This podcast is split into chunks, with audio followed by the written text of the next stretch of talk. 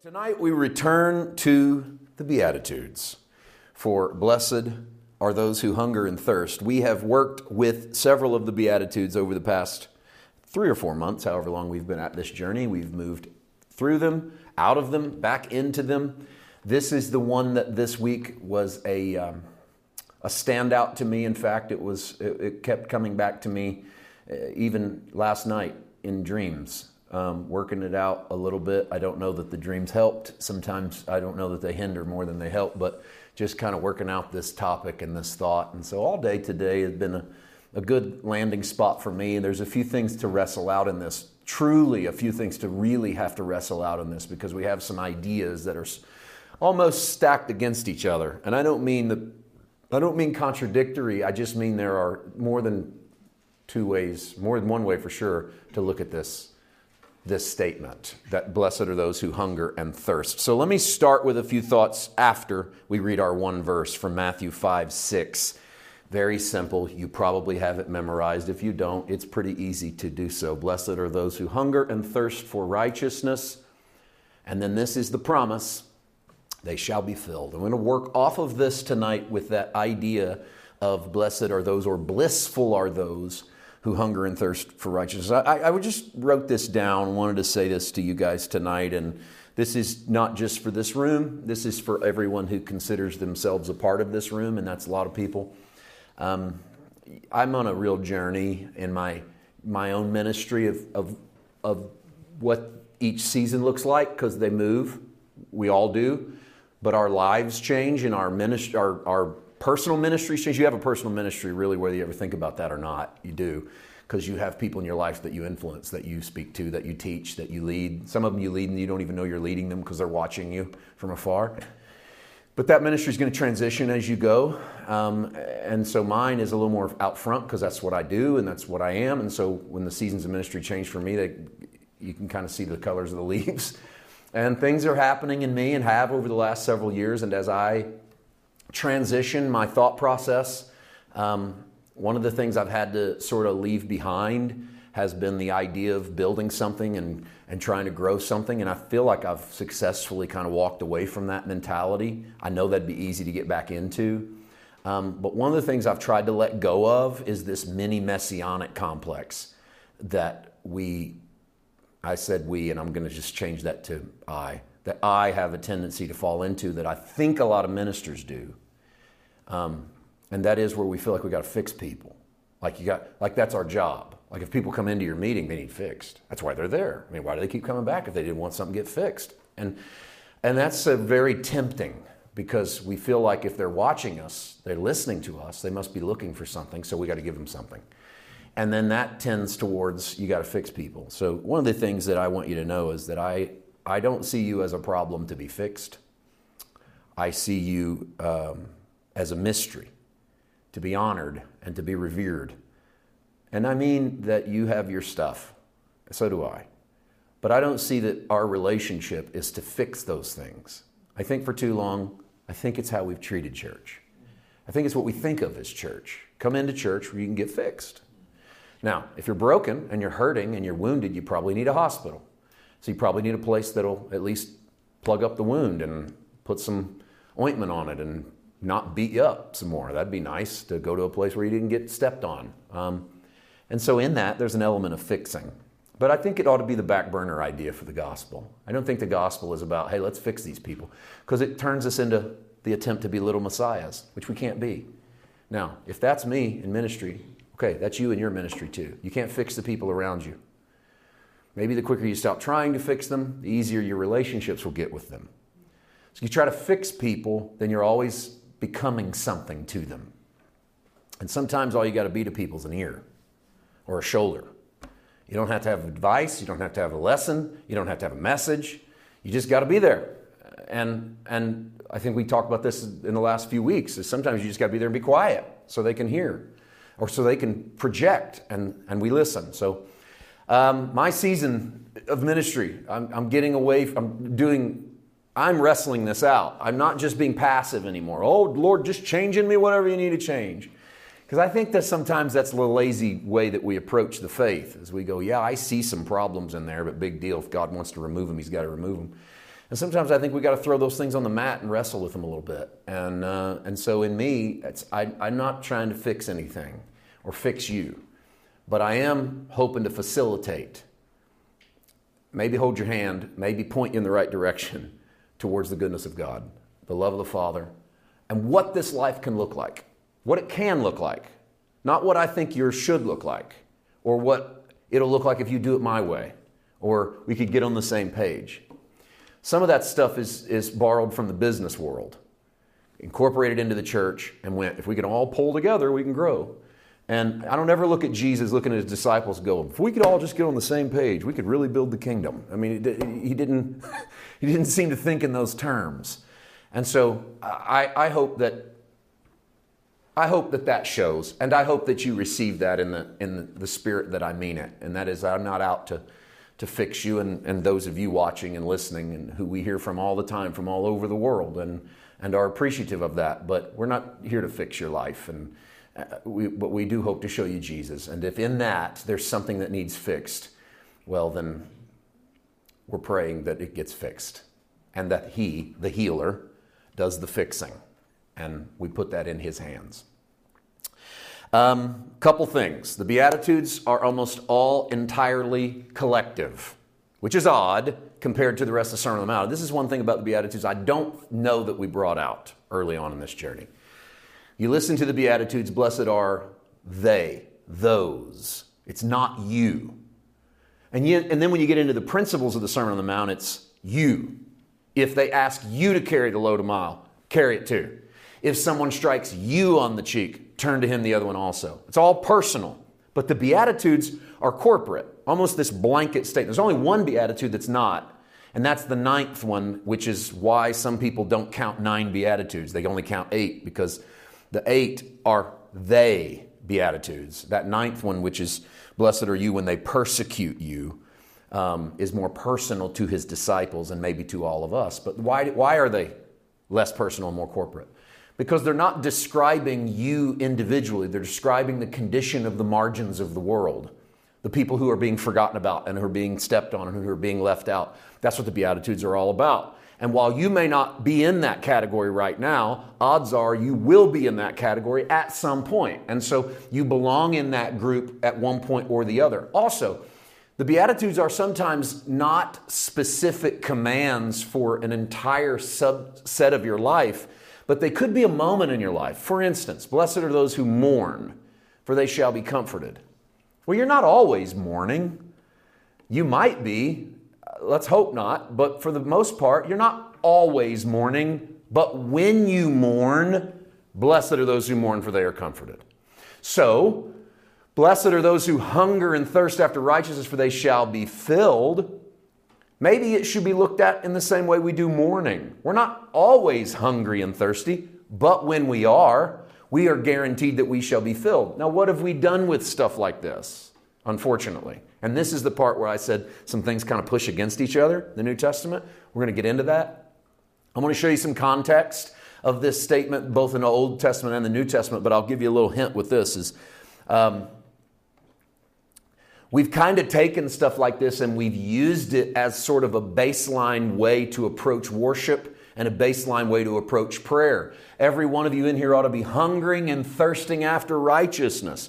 If you're not hungry, what is it you've been eating out here in the world that's keeping you from being hungry in here in the church? That's the, that was the stuff I've, I've preached that before. If you're not coming in here hungry, you've probably been eating the junk food of the world. And if you eat the junk snacks of the world, then when you come in here with fresh bread, you're not going to want it because you've, like a little kid, you filled up on chips and then you're turning down your veggies. You know, really heady stuff that was just meant to condemn people into doing I don't know what, but getting excited about something. Um, and, and so we kind of use things like this sometimes as this baseline teaching that goes, you should always be hungry, you should always be thirsty, there should always be this mode of desperation where you're crying out to God and begging for more. And that creates a worship culture and a church culture of begging and starving and wishing we could have revival. And then, if you're like me, you grew up in cultures where you heard this all the time something's coming, something's coming, something's coming. God's about to, Holy Spirit's going to. Just wait. It's right around the corner, it's right around the bend. Sun's coming up. There's always next week, next month, next year, next decade. God's about to, about to, about to, because we had this as almost a tattooed mantra on the spiritual body of the church, which was we're blessed if we're hungry and we're blessed if we're thirsty because we can be guaranteed that God will fill us. But we should no more live underneath the weight of this than we would blessed are those who mourn, for they shall be comforted. It's a promise verse, not a threatening verse. When you're hungry and when you're thirsty, you can be sure you've come to the right place. So if you're hungry and you're thirsty when you come into the presence of the, the brothers and sisters in Christ and you come into the presence of the family of God, or even when you just walk into your prayer closet or you open your word and you encounter Christ, you don't have to wonder if he's got something for you. You can be sure that the Holy Spirit has your back. Blissful are the people who, when they experience hunger and when they experience thirst, are assured that they're going to find something. It's not a maybe, it's not a fast your way into it, give your way into it, go until you receive it, hold the horns of the altar. It's show dad that you're hungry and show dad that you're thirsty and be ready to receive. And whatever way he gives that to you, receive that. And so that causes us to deal with the tension of the fact that there is some New Testament texts that tell us that we don't have to be hungry in him. And then we have texts that tell us to be hungry in Him. So, how do we deal with those? So, I want to get into some of those contexts. I want to start with Jesus' own mother. If you'll recall, uh, back around the holidays when we were working, starting, I don't know what the date was, but I know it was in the holiday season, we did uh, the Magnificat, Mary's prayer, her song, and that fabulous transition moment in the middle of that song where she's talking, she's given all this blessing, and then she has that moment that we don't teach and that we don't preach, where uh, she's prophesying that Christ, the one to come, is going to restore some wrongs. He's going to fix some problems. And so she speaks something. I just want to take one slice of it from Luke 153, where she says, You'll remember this from the middle of her song. He has filled the hungry with good things, and the rich he has sent away empty. I just wanted to show this. I know this, this doesn't really this doesn't really round out our beatitude, except it does sort of tell you where this is the environment from which Jesus was raised. This is his mom. And so, out of this environment of, hey, God, our God, is filling the hungry with the good, but the rich is empty. And that was such a that was such a, uh, an irony. That was a statement that completely didn't make sense to people because the rich for the rich to be sent away empty didn't make any sense because it was the hungry that always got sent away empty. And so, if I could paint one picture to really be the backdrop of this beatitude, it's this. And this is really hard for us to wrap our minds around. The world into which Jesus came dealt 24 hours a day, seven days a week with poverty. I don't mean the people on the edge of town dealt with poverty, like those people over there are starving. I mean the greatest, the greater percentage, the majority of the world did not really know where they were going to get their food. They didn't have supermarkets. They didn't have processed food. They didn't have refrigerators or freezers. They didn't have ice that they cracked and held in coolers in their house and kept their meat fresh.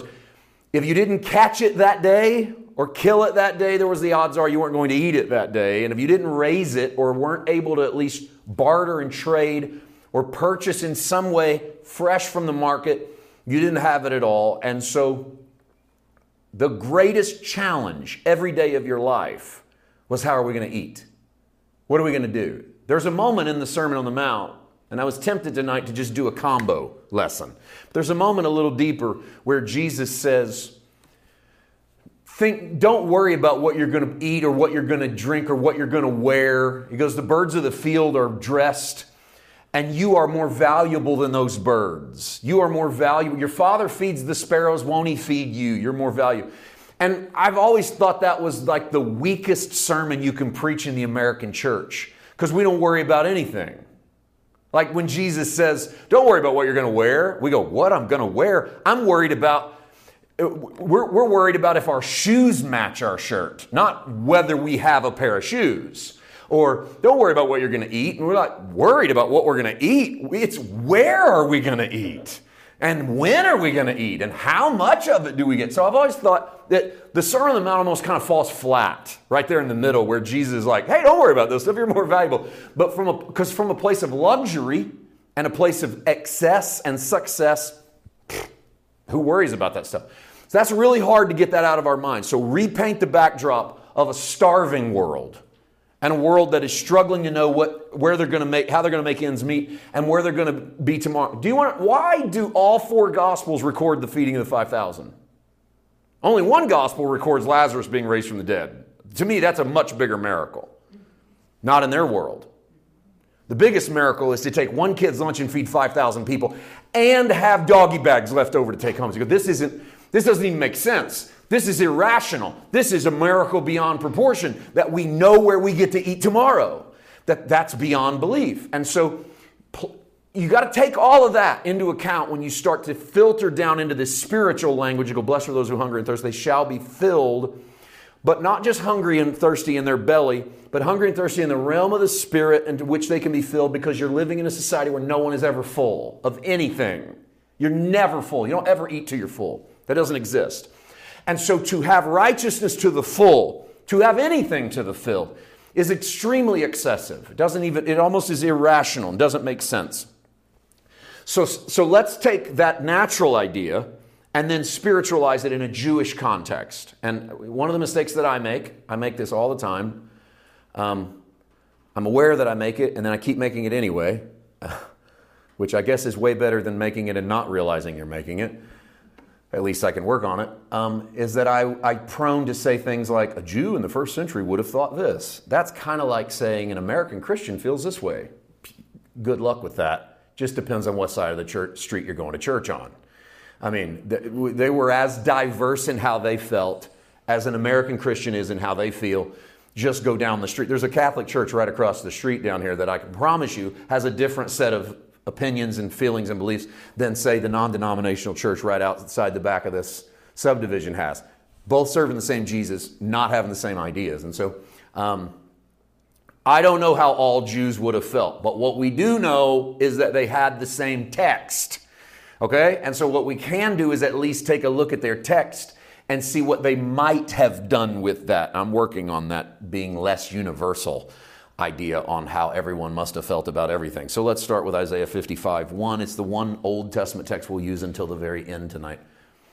Ho, everyone who thirsts. The word ho most certainly has a different connotation in our vernacular than it had in Hebrew, regardless of whether you're a 5th century BC or a 1st century AD, but especially if you're a 21st century AD. It does not have the same meaning. The Hebrew word there is, is, is actually pronounced hoi, and it is a word that kind of mean the exclamation point is pretty solid. They don't have those in Hebrew and Greek, by the way, but we added those in the English. The exclamation point itself isn't bad.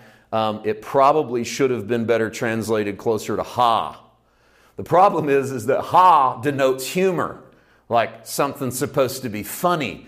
And the issue is that the word hoy in the Hebrew actually has a touch of sympathy in it, not a touch of humor. So they didn't really know what word to use. You'll, you'll get into a lot of translations that have just given up. The word's completely gone from the translation. Although the Hebrew, yeah, there it is. And so, what do we do with it? So, all I can really say to you is it certainly doesn't mean what it might mean in our vernacular, but it, but it also has a hint. It's a, it's a, it's almost jocular with just a hint of sadness in it. That's the best I can do. Keep that in mind when you read the verse. Everyone who thirsts, Come to the waters. You who have no money, come buy and eat. Yes. The yes is important there. Why do you throw in another yes? Because the third line doesn't make sense in conjunction with the fourth line. The third line is, You who have no money, come buy and eat. How do you come buy and eat if you have no money? So the fifth line starts with, Yes, you read that right. Come, buy wine and milk without money and without price. Well, this has to be the greatest news in the entire Old Testament. It doesn't get heralded that way by us because, again, we don't think a whole lot about eating and drinking and, and, uh, and survival. But in a world where you were thinking about that, and I think that was fairly universal, regardless of your religious proclivities. It was fairly universal that you were worried about food and you were worried about drink. To be able to come buy it without money, to be able to get whatever you need, wine and milk, these are luxury items, by the way. This isn't just water and stale bread that I might survive on. I mean, wine's for the, the top of the heap. And yet you get to have wine and you get to have milk, you get to have it without money, and you get to have it without price. And so the context prophetically is there's coming a day, hilariously with a hint of sadness, because it's sad that we got to get so excited about this. Israel, but there's coming a day when you're going to have whatever you need without money and without price. And you can imagine why they probably thought that meant natural bread and natural wine and, and natural water. And that's a promise for another time. But what we find is that what Jesus is promising us is a, is a different kind of bread, something that we can have. Now, I want you to focus on you're invited, you don't have any money, but you're told to come buy and eat. Oh, yep, yep, we said that right. You get to buy it, but you get to buy it without money, and you get to buy it without price. And without price doesn't necessarily mean there's no price tag, it just means that there's no price I can put on it. You get to have it regardless of what you have. Don't think in these terms salvation costs me nothing. Wrong. Salvation has no price tag because salvation costs whatever the payer has. So salvation costs you not nothing. What's the opposite of nothing? Everything. So think in these terms salvation doesn't cost you nothing, salvation costs you everything. To come to Christ is to give everything you are, not nothing. We haven't done the gospel favors. We think we're doing it favors by going, hey, Jesus is free. You can come and have Jesus. And that's not doing any favors because it's not me putting anything on the table. And yet, salvation is the demand that I come and buy without money, without price. But it doesn't mean I don't put something down. You just don't pull your wallet out and you don't cut your hand off. It's not a matter of barter and trade, but there's an offer that I make. Let me give you an example. Jesus said this in Matthew 13, verses 44 to 46, two different stories crammed into three verses, all about the kingdom. The kingdom of heaven is like treasure hidden in a field, which a man found and he hid it. The man found a treasure, he put it in the field. Now he needs the field. Okay, I'm going to try to break this down just a second without staying on it too long, but just watch this. And for the joy over that treasure, he goes and sells everything that he has and he buys the field. Again, the kingdom of heaven is like a merchant seeking beautiful pearls who, when he had found one pearl of great price, he went and sold all that he had and he bought it. There's a lot of depth here that deserves its own message. Don't have time for that. I will say this I don't determine the field. The kingdom of heaven doesn't need my determination on where it belongs. Jesus said the kingdom of heaven is like a great treasure. It's been hid in the field, and you sell everything you have to buy the whole field so that you get the treasure. And in some respects, God is the one who sells everything that he has to buy the whole world so that he can get you the great treasure. You, the great mystery, out of the midst of the world. He wants to own the whole thing so he can have you. He's also digging for pearls and he finds you. He's swimming for pearls and he finds you and he sells everything he has in heaven. And he dies on Calvary and he purchases you that pearl of great price. But at the same time, the allegory works the other way, and we don't always know which way Jesus is going with it. That's the beauty of the Bible. One day it means one thing to you, and another day it means another thing. There was a day when this meant to me, man, I mean something. God bought me like a pearl of great price. I needed to hear that because I had been devalued. I had only been made the sum of my abilities in ministry. I hadn't been made a valuable son of God, and I needed to be the pearl of great price. I needed to know that He sold Himself to buy Paul White. And then there's been moments in my life where I needed to sell. I found something valuable worth dying for and worth laying my life on the line for. And Maybe it was my son and my daughter, and I was able to sell what I could have been to be what I needed to be. And that if I didn't sell what I could have been to be what I needed to be, I couldn't be everything that he needed and that she needed. And they became my pearl of great price, and they became my field. You see how the, the text moves with us. This is why we call the Bible a living text. Whatever is my kingdom is so valuable. Here's the point whatever is my kingdom is so valuable, I sell everything that I have to go get it. Well, what would it look like if I sold everything that I had? Jesus said this one, and this one doesn't, this one doesn't land easy. All right? Luke 14 33, likewise, whoever of you does not forsake all that he has cannot be my disciple. I, we, we finished with this text in a recent sermon we posted called The Crazy Initiative of Grace. We aired that a couple of Sundays ago. Um, I would encourage anybody watching who wants to hear that message and where we really flesh this idea out the crazy initiative of grace because God just kept pushing this grace thing. And it's crazy. It doesn't make any sense that He would, this, this kind of blessing to people so unworthy. Well, I land on this verse because look at this. Whoever of you doesn't forsake everything that he has can't be my disciple. And you go, well, what? What's that mean? Sounds like it means I got to give up everything if I'm going to follow Jesus. Well, you're not far off. That's what Jesus said. But what does that look like? Remember, come buy without price and without money. How do you buy without price and without money? Forsake everything you have. That's the price.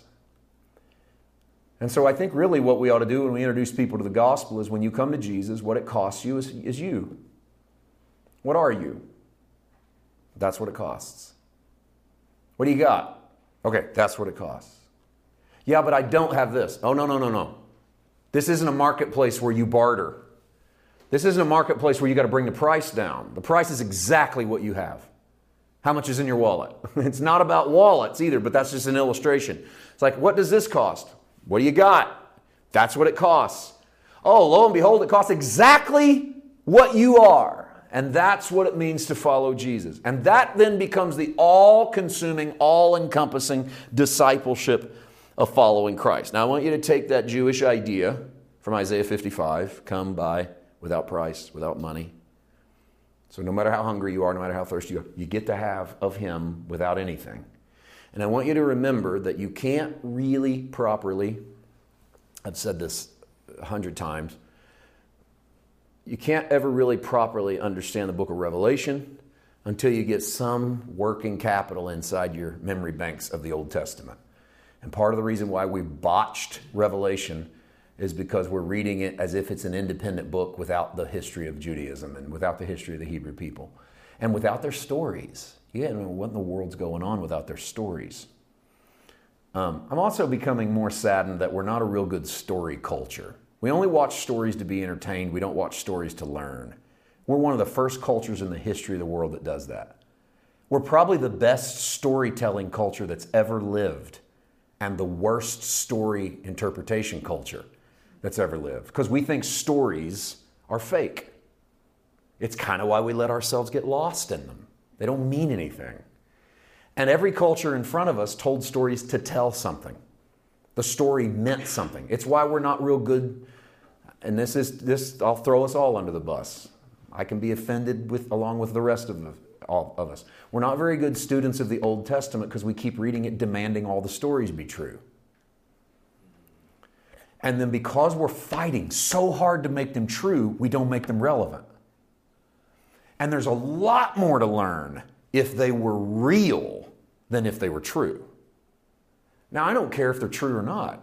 I honestly don't. I don't read the Old Testament stories and go, "Well, I wonder, wonder what that. I wonder how tall Goliath really was. And I wonder if his bones could be found. Wouldn't that be something?" I don't care. I just I know that if you approach the giants of your life armed with the covenant, you can say to the uncircumcised Philistine, I come to you in the name of the Lord. Now that's real. Because what do you care if a kid killed a giant on a battlefield a few thousand years ago? What's that matter? But if you go armed with something bigger than yourself, you can take down something bigger than yourself. Well, there, hey, now we got something. And when you find out he's Goliath and Jesus would die on Golgotha, place of the skull, and uh, Goliath's head gets cut off and buried somewhere, well, then by God, maybe Jesus is buried on top of Goliath's skull, and so now, therefore, you get to conquer all the other giants. Well, now you got yourself more than a story, you got yourself a reality. Now you can go to work with it. And man, you need that when you get to Revelation. It's also why we're bad Revelation students, because we're not good storytellers. And we, we're not allowing story to say what it wants to say. Okay, so when you get to the end of this whole thing, you got New Jerusalem, the city comes down from God out of heaven. Look at Revelation 22 17. Now you tell me what this sounds like. The Spirit and the bride say, Come. Let him who hears say, Come. Let him who thirsts come, whoever desires, let him take the water of life freely. If you're Jewish with the Isaiah scroll running through your head, do you pick up on anything here? Does it sound at all like some of the prophetic stories that you heard grandpa tell you from the old the old scriptures? Well it, it's almost word for word. It's recast it's remixed a little bit. But at the end of this whole thing the holy spirit and his church that's the bride by the way both the holy spirit and his church are inviting everyone to come in and if you got ears to hear you can come on in and if you're thirsty you can come on in. Oh, and don't worry, here's how much it costs. You get to take of it freely.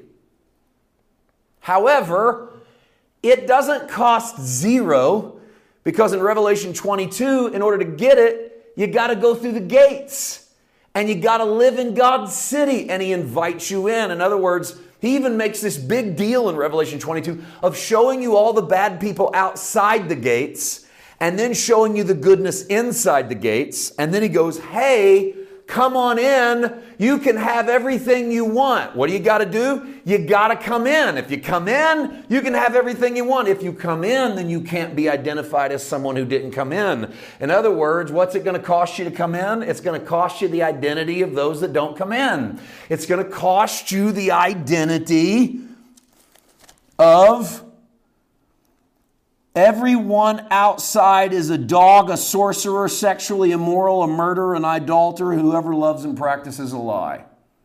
That's who's outside. But hey, come on in. If you're thirsty, come on in. The minute you come in, you're not outside anymore. And when you're not outside anymore, then guess what? You're not anymore.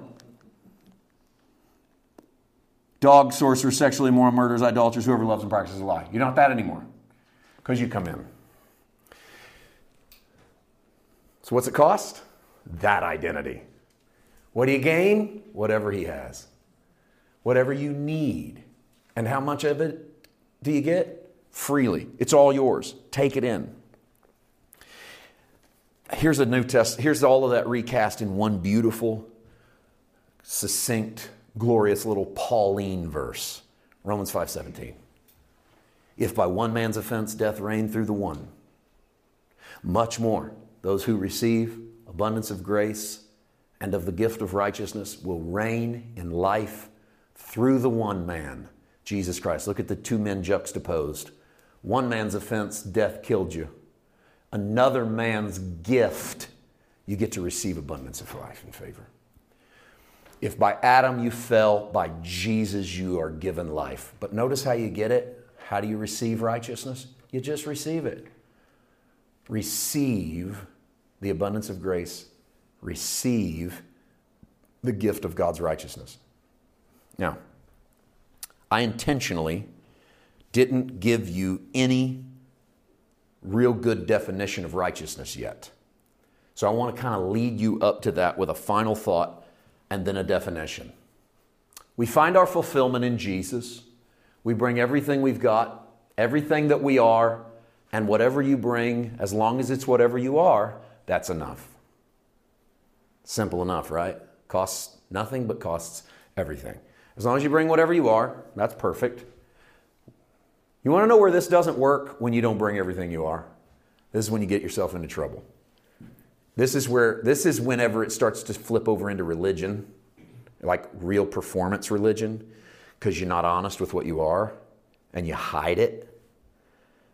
And then you got to defend it or run from it or squash it. And then you're throwing all those balls in the air. You're juggling.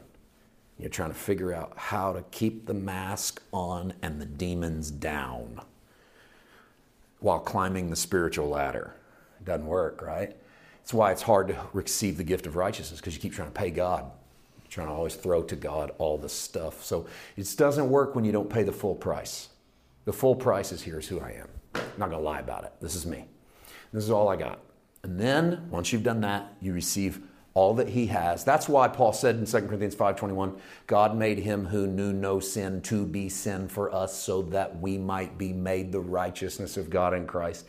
If he's made my sin, I get made his righteousness. If I don't make him my sin, how can he be made my righteousness? So if I don't give myself fully over to that, how can I receive fully of who he is? This is why there's really no room for dishonesty in this walk because in pure honesty and perfect honesty, even where it hurts, we receive the fullness of the healing that we need and whatever that healing, whatever that needs to look like. So we partake of everything that we need. We find that nothing else ever satisfies. Man, is this true? Nothing else ever satisfies us in the same manner. We just simply receive the gift of righteousness. And so I think that's kind of wrapped up in the prodigal son story. Um, the farther you get from dad's table and the longer you're away from dad's table, the more you want to eat the pig's food. Like there's nobody in their right mind wants to eat pig food. But if you've been away from dad's table long enough, well, he goes, I'd rather eat that than starve to death. That's the trick. That's what happens. And so you get to feed on Father every day. You don't have to wait till there's a good service. You know, this, this weirdness of, you know, we just got to wait for the Holy Ghost to move so we can eat. What, is, what are you talking about? You, every time you sit with Him, whatever that looks like, you get to eat His goodness. You get to partake of His, his favor, His grace.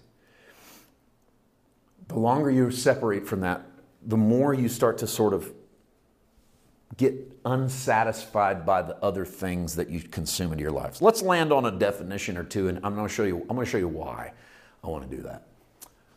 John 6:35. I want to show you this because this will help us to transition. Here's one of those verses that seem to be opposite of everything I just said to you. Jesus said, "I'm the bread of life. He who comes to me shall never hunger, and he who believes in me shall never thirst. So is Jesus saying that if you're hungry and if you're thirsty, something's wrong with you? It's not, don't swing the pendulum hard the other way. Jesus is telling us this. If a man would find his sustenance in me, he'd stop being hungry for anything but me.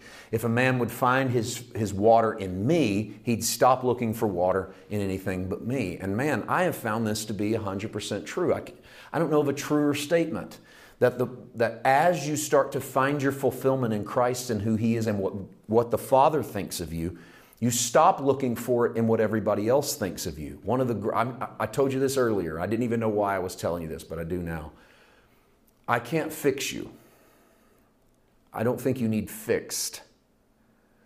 But I also think that if you want fixed in any area, that's a good place to start and that the step you take is learn to start to take your diet on Christ and what He thinks of you rather than what they think of you.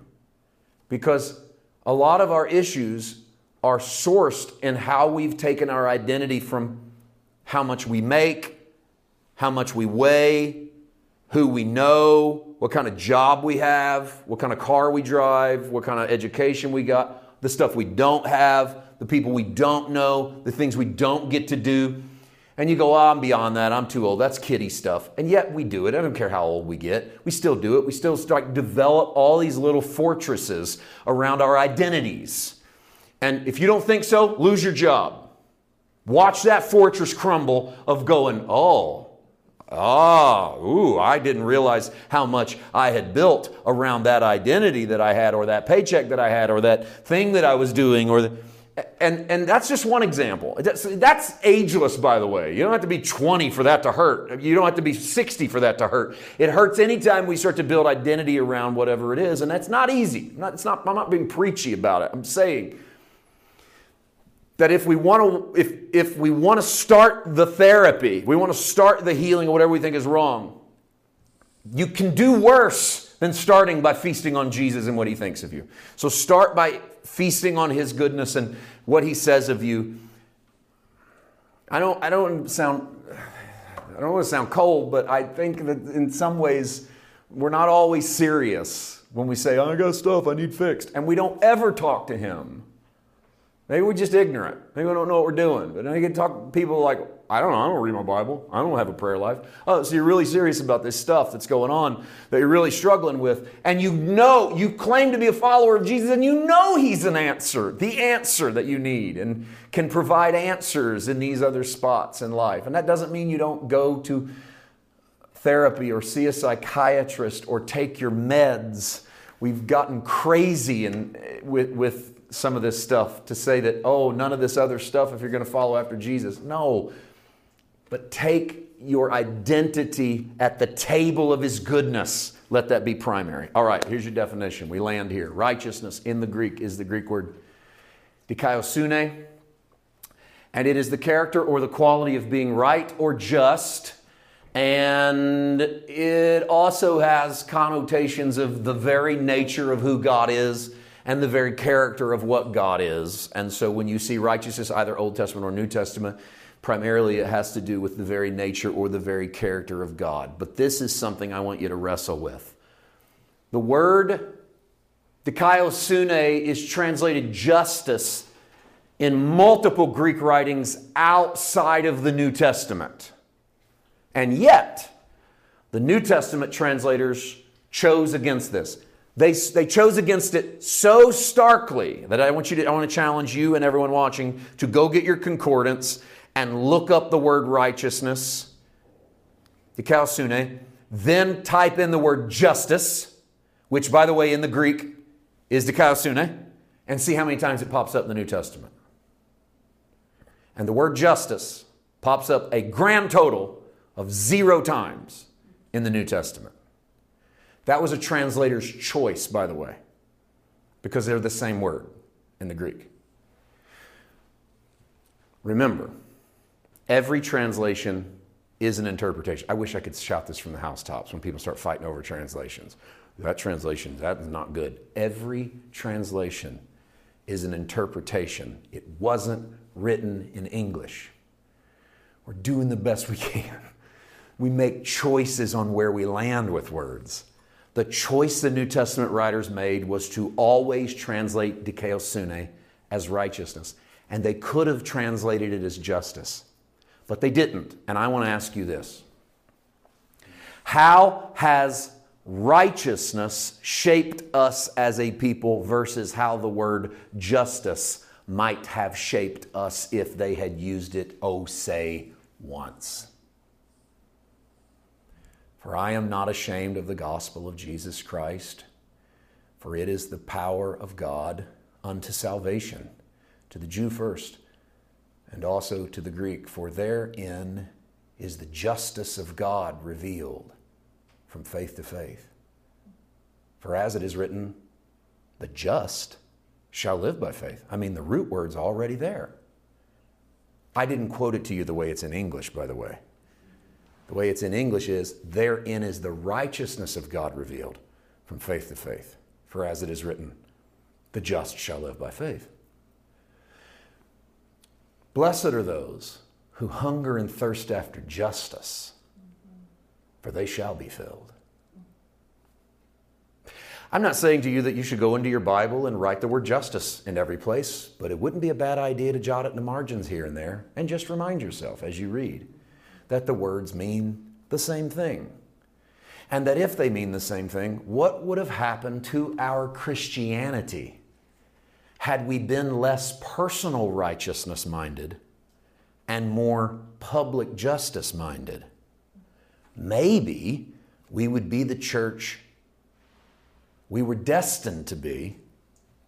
Maybe, maybe. These are good questions.